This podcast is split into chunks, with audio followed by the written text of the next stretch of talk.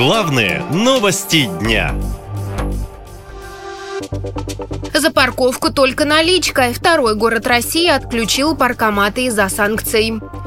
Все началось с Новосибирска. В центре города внезапно перестали работать паркоматы. Причина исключительно техническая, говорится на сайте городского оператора парковок. Уважаемые жители и гости города Новосибирска, сообщаем, что со 2 октября по техническим причинам будет недоступен один из способов оплаты терминал оплаты – паркомат. Вы можете воспользоваться альтернативными способами оплаты. Мэр Новосибирска Анатолий Локоть объяснил ситуацию, цитирую, отрицательными последствиями санкций.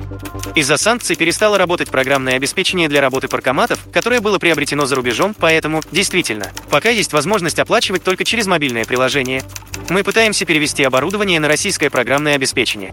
И это уже не первый такой случай. До этого отключили паркоматы во Владивостоке. Там только в прошлом году запустили 31 парковочную зону, которая за месяц в среднем проводила 60 тысяч оплат. Но еще на стадии запуска проекта представители цифрового Приморья говорили, что им пришлось решать сложные вопросы импортозамещения оборудования. В результате поиска из устройства остались доступными для заказа только шведские паркоматы, а их элементы и запчасти поставлялись во Владивосток параллельным импортом через Казахстан. На проект из бюджета выделили немалые деньги, но паркоматы не проработали года, рассказали власти города. Паркоматы отключают от поддержки с 1 октября. В связи с этим устройства для безналичной оплаты парковки во Владивостоке будут временно отключены. Мы занимаемся анализом ситуации и планируем модернизировать устройство парковочных автоматов, чтобы использовать там другое рабочее ПО. Просим автомобилистов пользоваться другими способами оплаты. Скоро перестанут работать паркоматы в Тюмени и Калуге. Это может коснуться и других городов России, предупреждает IT-специалист Евгений Журавлев.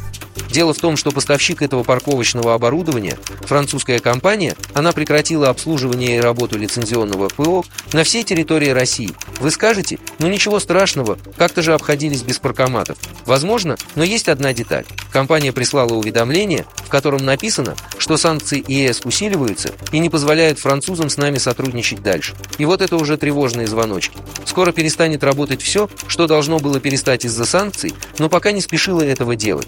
ЕС сильно давит на компании, проверяет, штрафует. Вспомните, сколько стран теперь не пропускает российские автомобили. Гайки закручиваются, и нас ждет настоящее восстание машин. И не говорите мне про импортозамещение. Спецоперация год и 8 месяцев почти идет. Много заместили?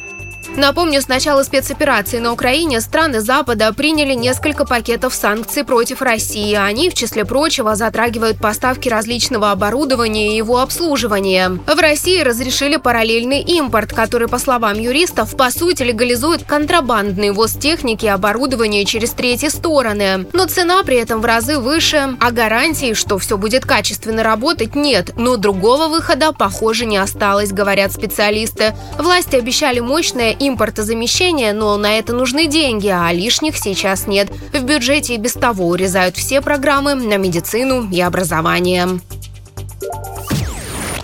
Наша лента. Веселим, сообщаем, удивляем.